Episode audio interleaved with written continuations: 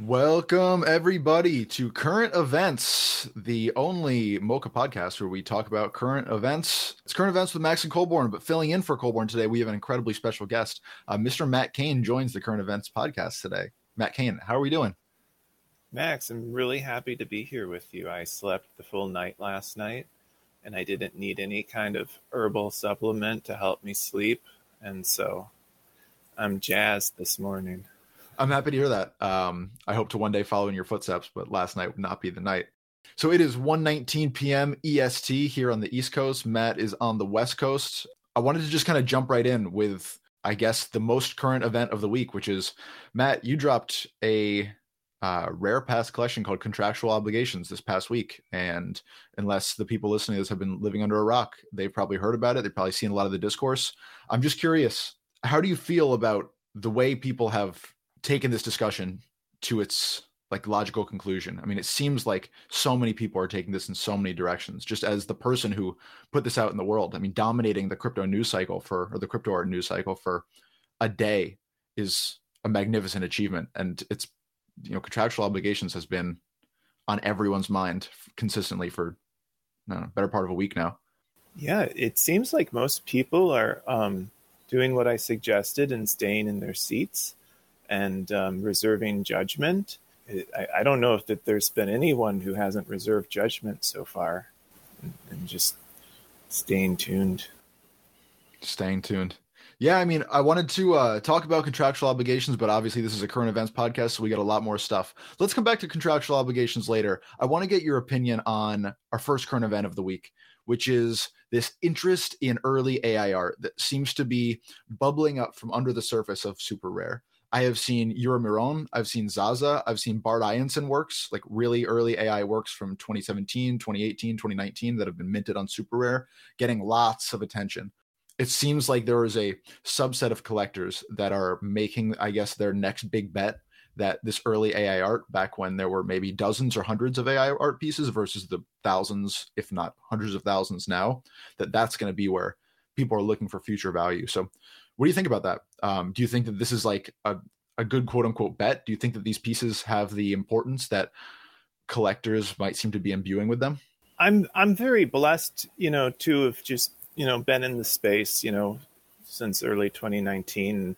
Some of the early pieces I collected, like, was from I think Bard Ionson was maybe the second artist I collected an NFT from.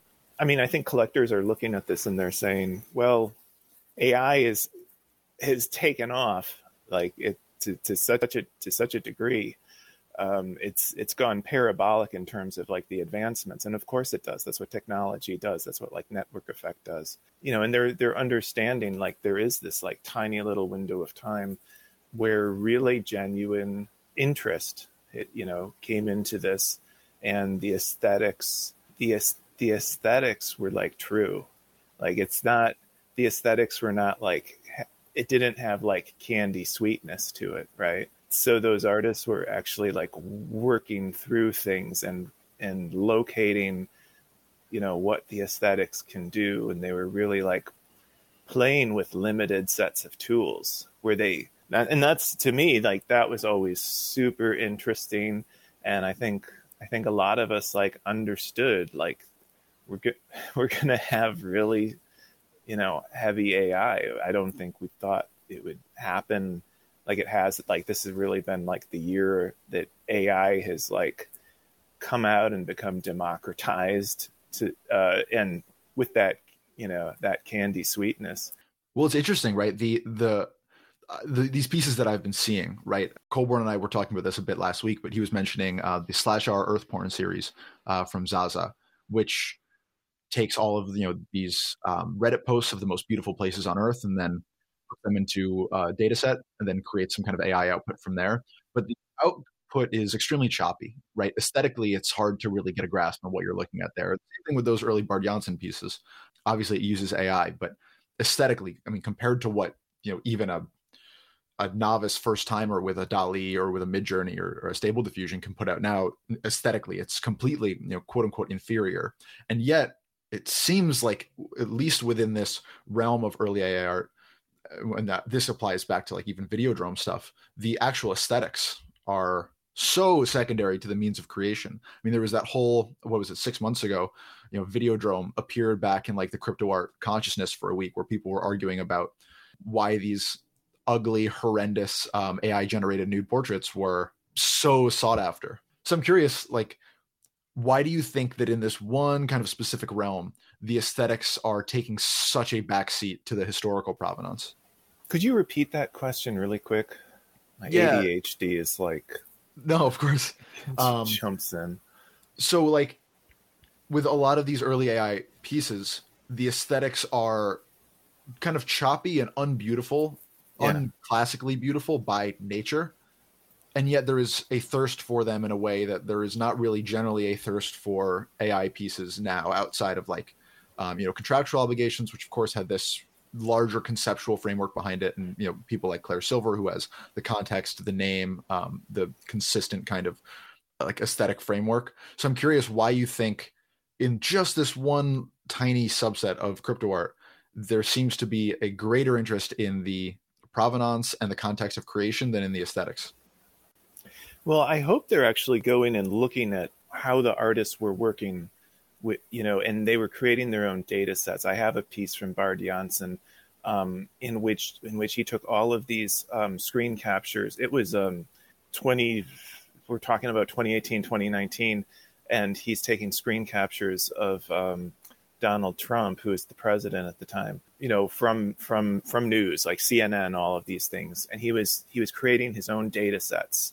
Bard was, um, and you know, Bard is still working that way. And I was, um, you know, I've been I've been watching a because because I started my own you know uh, generative software in 2014, and I think it was like 2015 2016 when GAN first you know came onto the scene, and it was.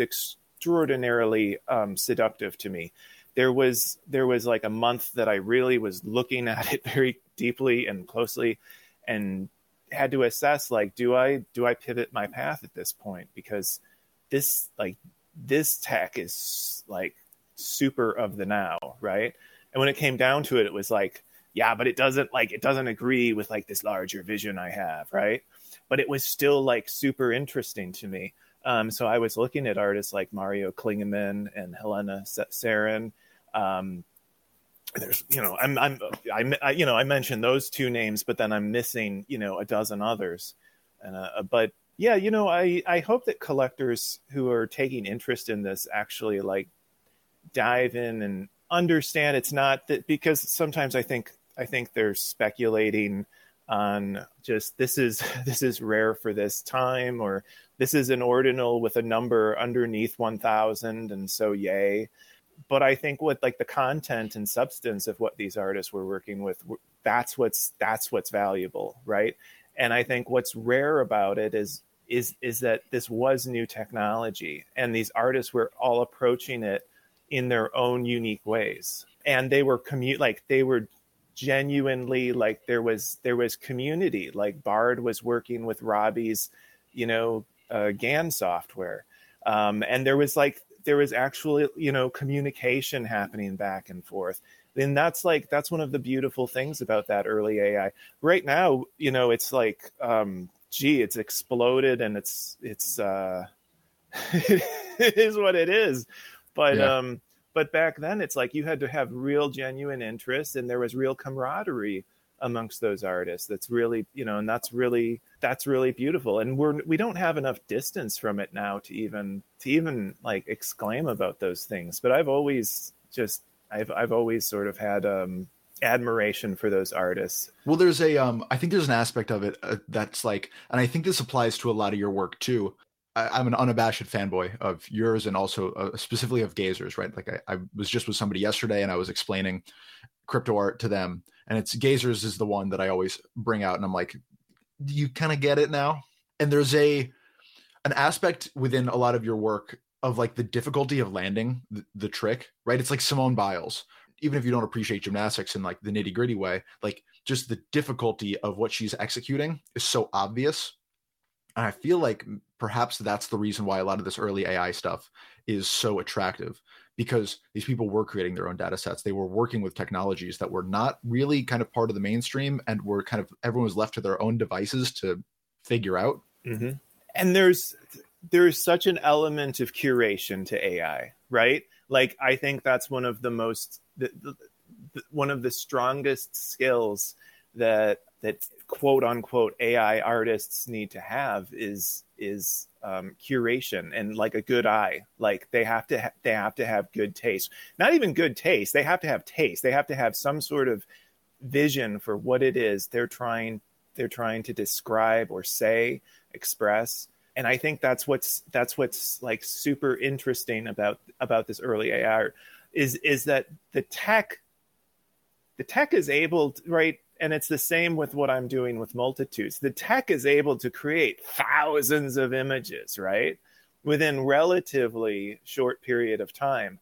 And and it's really it's the human eye and the human heart coming to that that set of images that are produced and that's saying this this one here speaks to me and i think will speak to you and that's you know that's where the human is coming in is in the curation of it you know, and and with Botto, that's like, and and that they've like broadened that across a whole, you know, DAO community, you know, in terms of the the the curation.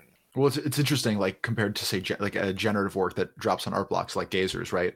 Where the curatorial aspect is outside of what the artists uh, the artist doesn't have a hand necessarily in the curatorial process because the piece is being generated in real time. Whereas with the ai art there is this element it's not just the taste and the composition it's the taste and then the selection from the grouping of compositions which you know it becomes it's it's almost like people obviously we have this debate every couple of years or so about like is x art is y art?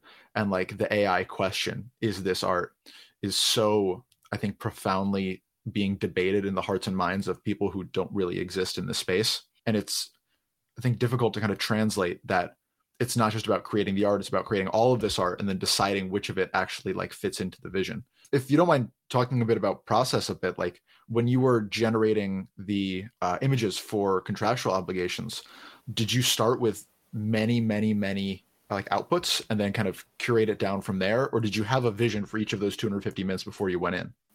Well, I mean, I mean, to answer that question is really to break the fourth wall. But what something that I heard is that we really need to blame Merv. Um, there's this gentleman Merv who I had retweeted on September 28th, and he said, "I can't wait to get a Matt Kane." And I said, "What does getting a Matt Kane mean?" And apparently, like September, like contractual obligations, it you know went out October 3rd, and I mean, apparently, I got so pissed off on September 28th that I um, that I got on the phone and I called up the CEO of Midjourney and I said, How do I get a subscription? I don't know how to navigate this. I'm Matt Kane. I'm from Hollywood. How do I get on here? And so then, you know, in the course of, because I had to get this to, you know, super rare before October 3rd. So, really, in the course of about six hours, I created these 250 images. You know, I was just spitting fire because of Merv. So, we need to we need to remember to blame Merv or thank Merv, depending on your uh, opinion. Is it is it odd? So you dropped um, a project that is much more classically yours in terms of style, and I think in terms of you know what people expect from a quote unquote Matt Kane, which is like anons and multitudes, and that came out. Um, I forgive me if I get the dates wrong, but it seemed like the second week of September or so. It was maybe like the 9th, the 14th, or something like that had an incredible reaction, right? People were really stoked about that project, but it didn't seem to dominate attention in the way that contractual obligations has. I'm curious just as an artist who in the span of in a very short time span created a work that's like or released a work that's very much a part of the identifiable Matt Kane oeuvre versus this other thing that is defying that like experiencing that dichotomy of like attention and gratitude for one thing, but then you know a magnitude of opinions controversy um associations conversation for this thing that is defying yourself? Like what has that experience been like? Well i mean we're not through the whole performance yet but it's been a weird week for sure. i i kind of think that uh the thing that the thing that both works have in similarity is that you know all of my work is extremely layered right?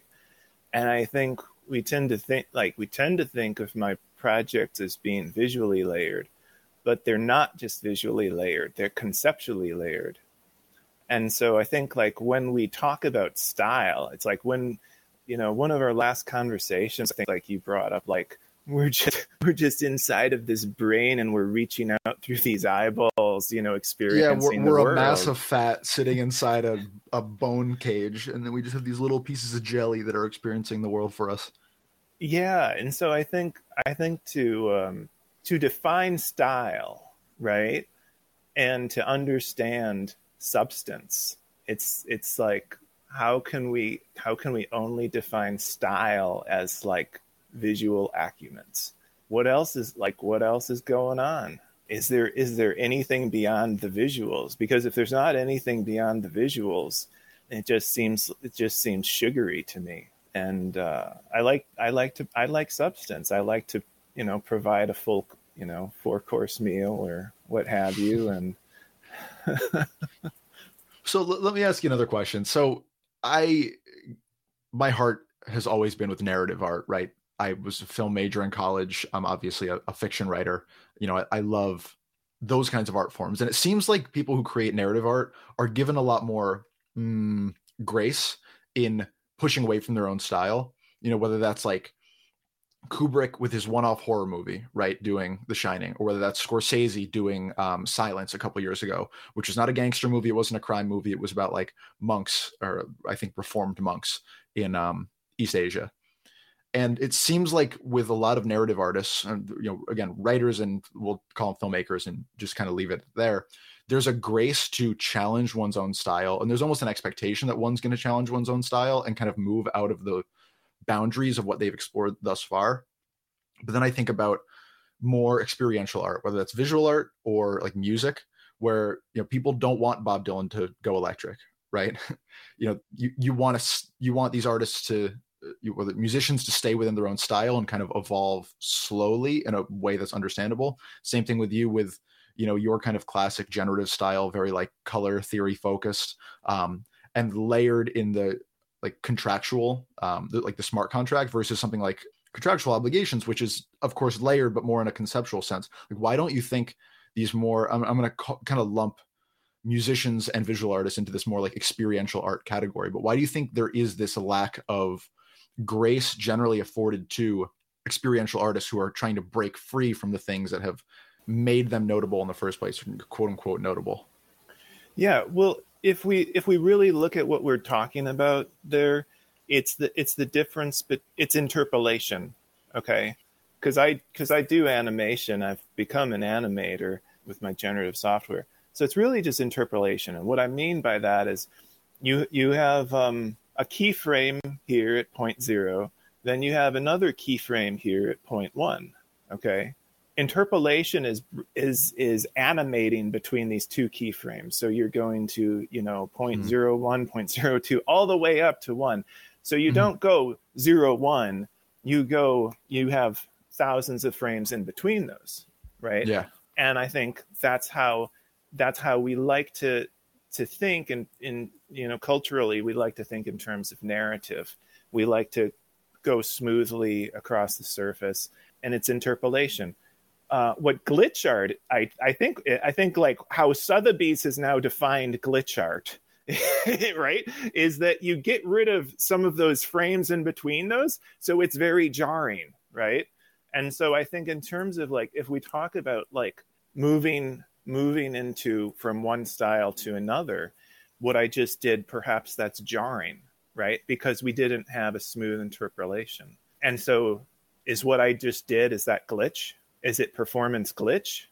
Well, it's an interesting point of view, but it's also like the seeds, right? You you said before, or just a couple moments ago, that like everything you do is very layered. Thematically, there is a not just an association, but a parallel between contractual obligations and you know your more classically quote unquote Matt Kane work. So I'm curious, like, why can't thematic resonance take the place of that, you know, interpolation between two keyframes?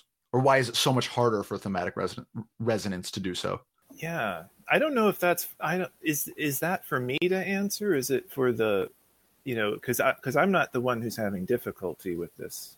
Well, I think just in general, right? And I'm going to bring back up the um the Scorsese point, right? Whether it's Wolf of Wall Street or yeah, um, Sil- Silence, like these films are completely out of bounds of what is traditionally within what is considered the context of what this person is interested in the stories are interested in telling.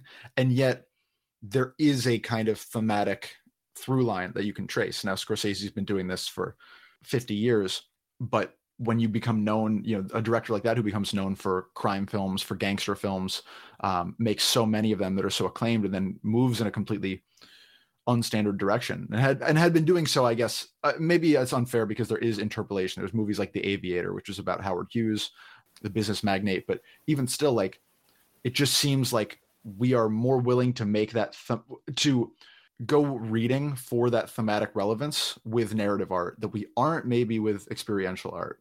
You know it, there was no desire when um, I'm, I'm, I'm projecting but when dylan went electric there was a widespread desire not to see this as a evolution or not to view these themes as evolving but that like one was a one timeline and one began a different timeline altogether that wasn't a question yeah. and i know this is kind no, of like an uh, ar- arcane subject uh, no and i'm this is this is fantastic you're bringing this up and i'm i'm thinking about this very deeply you know and you brought up kubrick and i'm a i'm a big kubrick fan and i'm i'm quite sure that the Shining wasn't received as well at first because it didn't no. fit.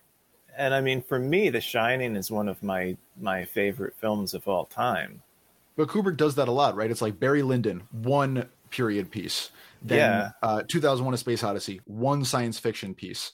You know, Eyes Wide Shut, one like erotic thriller piece, and it's like all these different genres. The eclect- eclecticism of his works is itself a kind of through line, but you can only kind of view that from a you know backwards perspective yeah why do people have a problem? I mean gazers is performance is it not? Right? Um, mm-hmm. i think we like to talk about it in terms of being generative but you know it's it's very layered what it is what it can be called. I'm not even i'm not sure. And you know contractual obligations is a performance. When i when i took the haystacks to sotheby's and I listed in in the um, the traits that the auction house is the medium. That was performance, and so if you like, you look at what I've been doing for a while. Contractual obligations is not coming out of nowhere, and to put me in the context of Rare Pass, which is promising to cement legacies. I know I'm getting away from your original question. No, no, not at all. There's um, no getting away. There's no getting away from but, this question. But you put me in the context of uh, something which is, you know, trying to bottle a revolution that I've very much felt is real, and then this is what this is. This is what becomes of it. That's this is. I make art I make, you know, and it's not just I make art, I make art of the substance of the thing, you know, the the context from which, you know, I'm making art. I did a I did a piece back in early 2020. It was January of 2020. So it's practically 2019. but it's before the pandemic, certainly. Um, yeah, sure. So it's like ancient history here. Yeah, but Marble Cards reached out to me and they were like, we're going to do, and marble cards is basically like the premise of marble cards is they allow for metadata of any website URL and um, they pull in, you know, the, the image URL from the metadata, kind of like a search engine does, and it creates, you know, this um, generative card like from from that uh, that you can collect as an NFT. And so they reached out to me and they're like, we're, you know, crypto art's really taking off. We're going to create like this little series of, you know, I think five or six artists. And, you know, would you like to be one of them? And my immediate thought was like, hell yes, because this is going to allow me to use, you know, a DApp as an artistic medium, right? And so I went ahead and and you know created a piece called Zero, uh, which which is uh, sort of the, the, pyramid structure you see on the back of a one dollar bill, and um, and I linked that to moneyfactory.gov, which is which is of course like you know the Treasury website, and so um, um, well it's the, the, you know it's the engraving uh, the printing and engraving website right for the government. So, anyways, that was me. Use you know it's it's basically you know there's just there's just a long history of me using the thing, the context as part of the medium. Everything's been site specific, which is kind of like, and I and that that goes back to um, something I kind of you know joke with, like I'm I'm you know I trained myself as a poet in my twenties, writing poetry every day, and so I can't. But that, what that did is it trained my um, neural connections in my own brain to think in terms of double meanings and stuff. So when I say site specific, it's kind of a it's it was kind of a joke because it's kind of like, well, it's it's a website, site specific.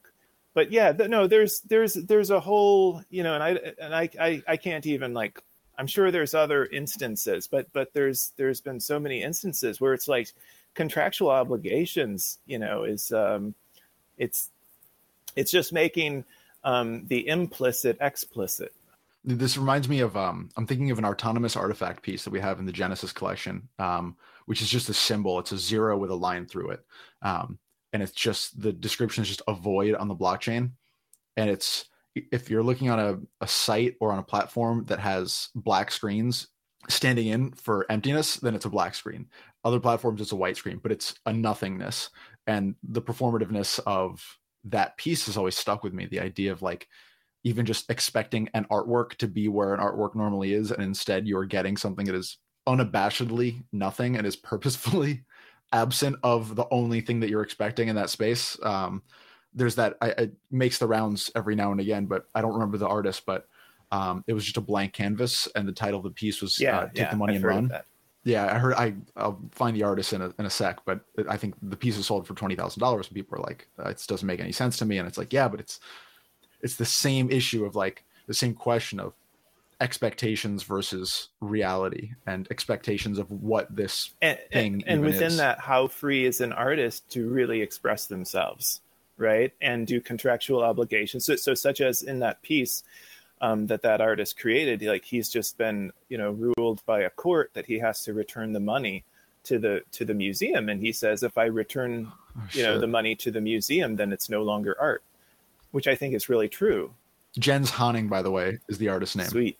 Yeah, so it's you know it's it's it's it it, it brings up questions about when you enter into these agreements as as an artist, you know, because it makes me think because because you know uh, a short time ago I was um, building websites for people, and I was I was a independent contractor doing that, and it's like if if I didn't provide what what the client wanted. Sometimes, you know, I was providing what the client wanted, but sometimes it was like, let we want to shift the add to cart button two pixels to the left.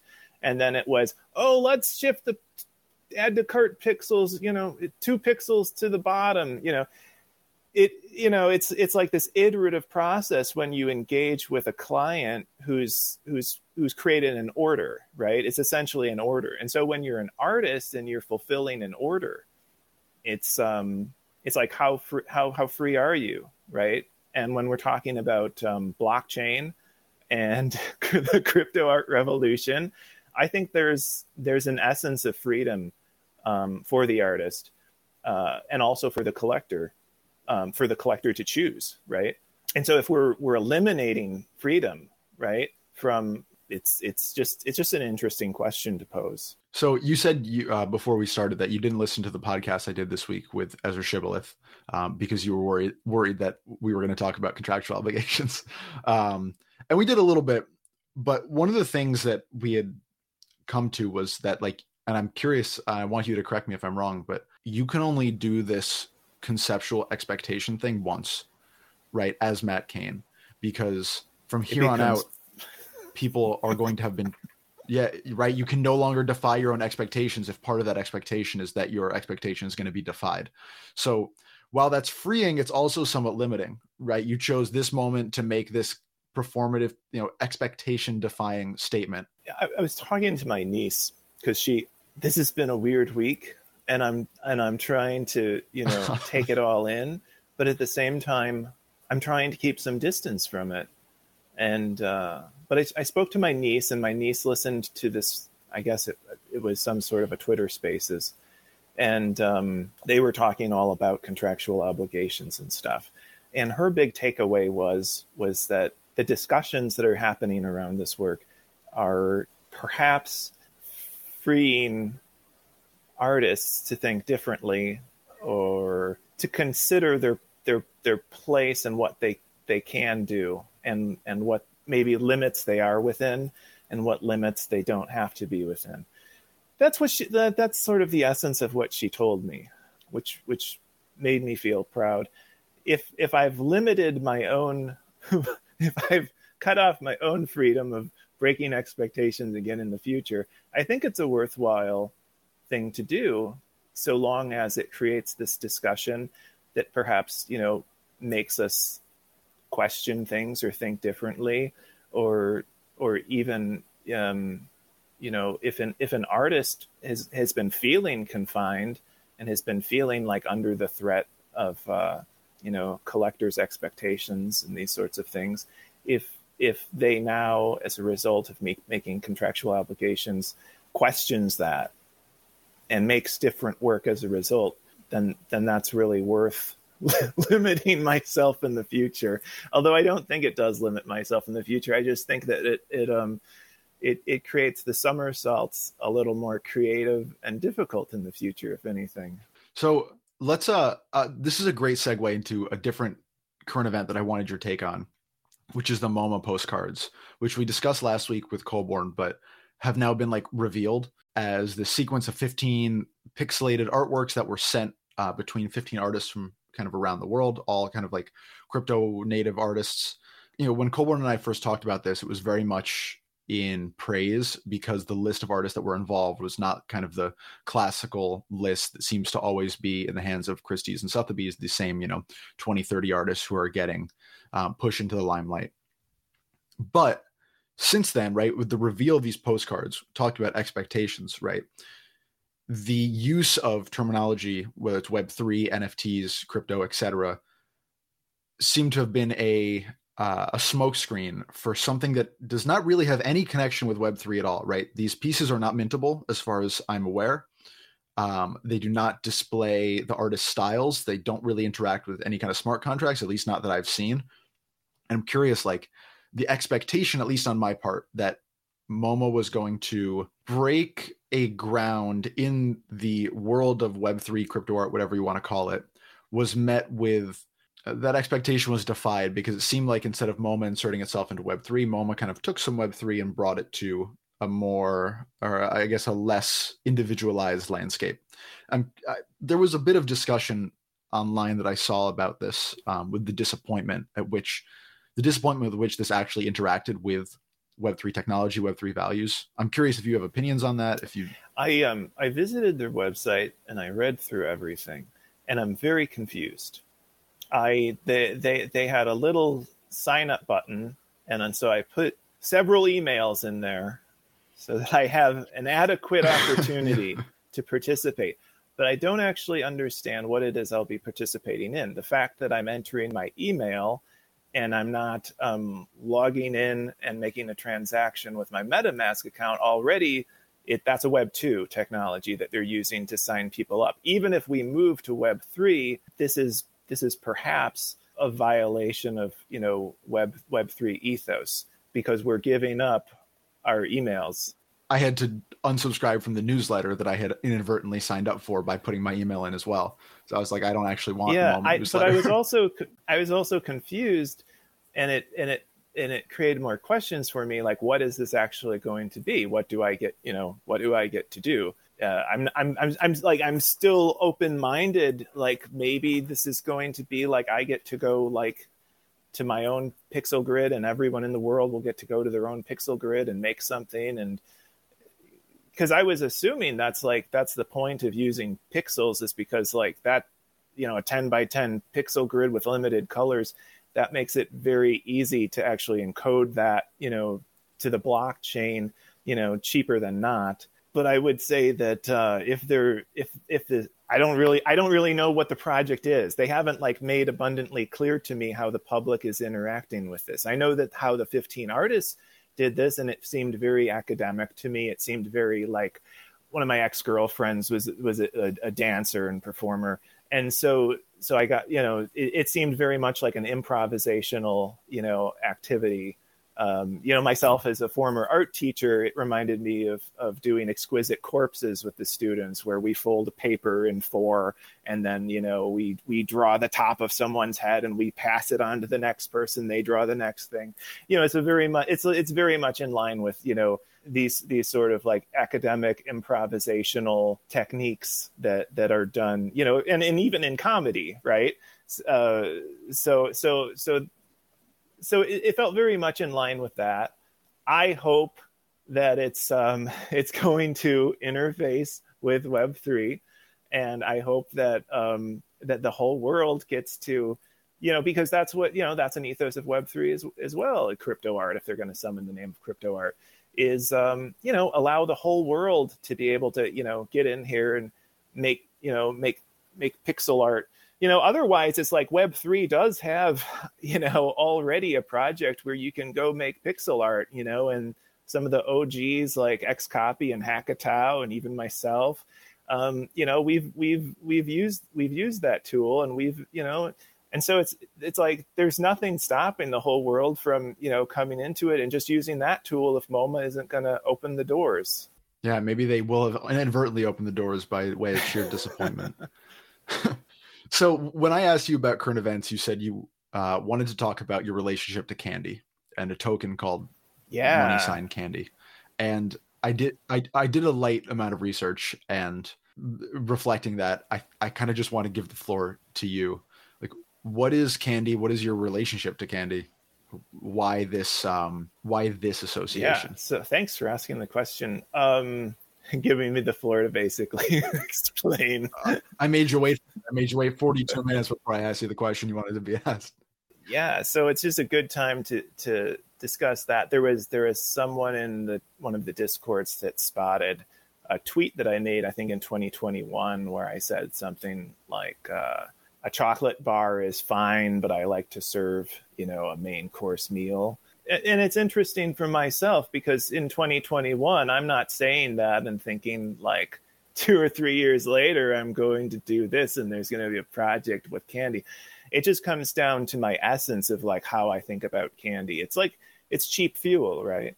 And it's um it really doesn't provide any sort of sustenance. A couple years ago i was i don't i don't remember where i was but i was somewhere where i had expended a tremendous amount of energy in a day and i was extremely hungry and I was like, you know what I need? A Snickers. Mm-hmm. And I was like, wow, the marketing has actually worked and has actually convinced me that being hungry, what I should eat is this candy bar. You're not Max. Like, that's not You're not Max better. when you're hungry. You're Min. yeah, until I have a Snickers. I'm a baby Ruth guy myself, but you uh, get the point. Um, Please continue. Anyway, when I so when I was a child, I would go trick or treating with all my friends and I would collect a pillowcase full of candy and sometimes two pillowcases. I would be out, you know, from the time we're let out of school all the way, you know, to, you know, 10:30, 11:30. Um, parents are turning on the porch lights. Um, anyway, I would go trick or treating, right? Max, I've I've spoken with you before. Public, I haven't spoken to you before. I was not allowed to eat the candy. I was going trick or treating. Max, that makes sense to you. Public, that doesn't make sense to you. And I'm not going to explain why to you right now. But this is suffice to say is that these were Chicago October 31st. They weren't all always like, you know, summery nights. They were grueling cold, some of them, and wet. But I was still out with my friends having a good time collecting this candy. And, you know, at the end of the night, I gave my candy away to all my friends. They loved it, you know. October would come and Matt Kane was the guy, you know, to, you know, be friends with because you're going to get, you know, extra sacks of candy from this guy. Shitload of candy. You know, you know, there's a lot of reasons why this token is called candy. But, you know, in terms of like my unique experience in this world, you know, and to speak about like what my relationship to candy is in the month of October, you know, we can't get away from the fact. I think that Halloween is one of these holidays where children, especially in America, probably learn to have some entitlement. You know, where you go door to door and and you're you're you're being given free candy, and you learn as a child will go into the rich neighborhood because they'll they give whole chocolate bars. They give they'll just and they'll just take a bag of you know the Nestle Crunches. They'll just rip them open and you know. Yeah, you know it's like the tiny little Reese's mm-hmm. cups that are wrapped in foil versus yeah. the big long packages and that beautiful orange. And it's almost it's almost like some of those houses giving out candy. They'd give they would definitely give out more candy to the cooler costume, right? And like and that's just surface level costume stuff, right? That's just how how the kids are dressing up and how their you know how their level of privilege allows them to dress up or how their creativity allows them to dress up right and so um, there's just something there's a really interesting relationship between i think halloween um, and you know our feelings of entitlement you know going and getting free candy um, versus my experience of halloween which was going getting candy and then giving it away. And I think, yeah, I did not learn entitlement from Halloween. You know, I and and some of these friends that I gave this free candy to, it's like they wanted to be cool in high school, and I was nerdy, and so you know, we they they uh, they ceased being friends with me. So it's you know, it's just there's there's this there's this very interesting you know meaning for myself with with giving out candy in the month of October. You're not a you're not the rich neighborhood giving out the big chocolate bars. What was the last year you went trick or treating? Like how old were you when you finally were like, I can't. I'm glad you're asking anymore. that. I think it was around sixth grade or seventh grade.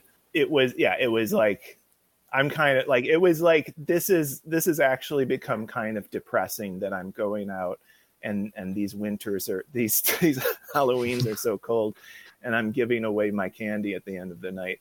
Um, so I was actually like that brought out the jester in me. So I would go and I would um I would put on my dad's big flannel and I would stuff it full of newspaper. And then I'd put on one of these masks and I put, you know, a chair out and I would like prop myself up as if I'm a scarecrow, right? Um, on on my parents' front porch and then I would have in my lap, you know, a thing, and then and and, and with a little sign that says "free, take one," and that was kind of like my that became my little thing that I did for a couple years. Is that I would I would pretend to be a scarecrow, and then if someone took more than one, I would go and you know and and scare the kids, right? Expectations. You know, you expect that I'm a scarecrow, but I'm not. I'll tell you a, a, similarly ridiculous story about Halloween. So when I was like 14 or 15, I ran with this crew of like rapscallions, and uh, we had a, a, Six Flags near us in New Jersey. And I had bought. Uh, do you know what a morph suit is? It's like a full body spandex suit, essentially like head to toe. And we went to Great Adventure and we put on had our morph suits, a couple of us underneath our clothes, and then we went to the bathroom we zipped it up so you know our whole bodies were covered. And we sat very still in on one of the benches. You know they do this like fright fest thing. So the whole park it's like halloween themed. And we sat there very still and people would walk by and we would jump out and scare them. And it was very childish and it was very fun until the park security came over to us and we're like hey this is a i'll never forget he says this is a ghoul free zone. You can't be doing that here. Those are his words. Not like, hey, dipshit kids, like you can't do that. It's like, no, the problem is that this is a ghoul free zone and we don't allow ghouls. And he like walked us to the bathroom and he, you know, waited outside as we took off our costumes. And I don't know if that isn't really the thematic resonance that your story has, but ghoul free zone. No, but that's, you know, that's a, that's an awesome That's when reaction. I stopped trick or treating. Yeah. I don't want to talk about any times I might have gone out after that.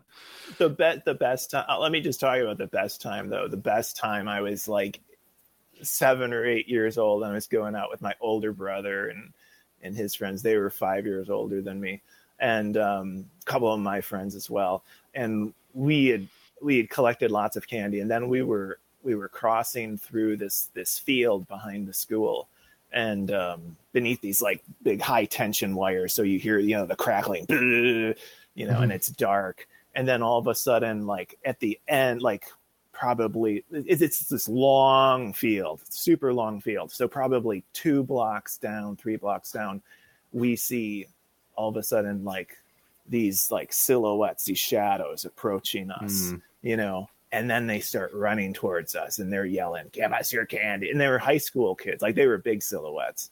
And so we started running. They were throwing eggs at us and i oh, remember my my uh my one of my brother's friends caught the egg. He caught the egg no and then way. he whipped it back at them and nailed one of them in the face you know? Goodness it was like and then we were like running even faster and we we like finally found a you know a yard where we can hop the fence and you know mm.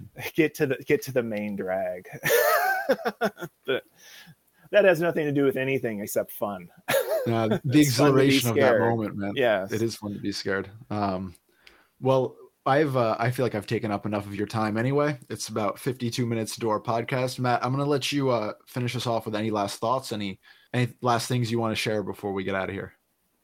Oh yeah, I, I, I don't think I have any. You know, I think just I think everyone's having a good time, right? Staying in their seats, and they're free not to stay in their seats, and that's the most important thing. You know, that's all. All right. Well, we hope you stay in our, your seats long enough to uh, listen to the end of this podcast. Matt, I really appreciate you coming on and talking today. Thanks for uh, shooting the shit about some current events with me. If you like this podcast, please subscribe to us on Apple or Spotify wherever you get your podcasts subscribe to our Substack at museumofcrypto.substack.com. Look us up on Twitter. Matt Kane is at Matt Kane Artist on Twitter as well. If you haven't heard of him, you better fucking start hearing about him. And I hope it was nice hearing from him. Matt, once again, thank you so much for being here. And we'll uh, see everyone on Friday with a new MOCA Live. Thanks, Max. My pleasure. Take care, everybody. Thanks for being here.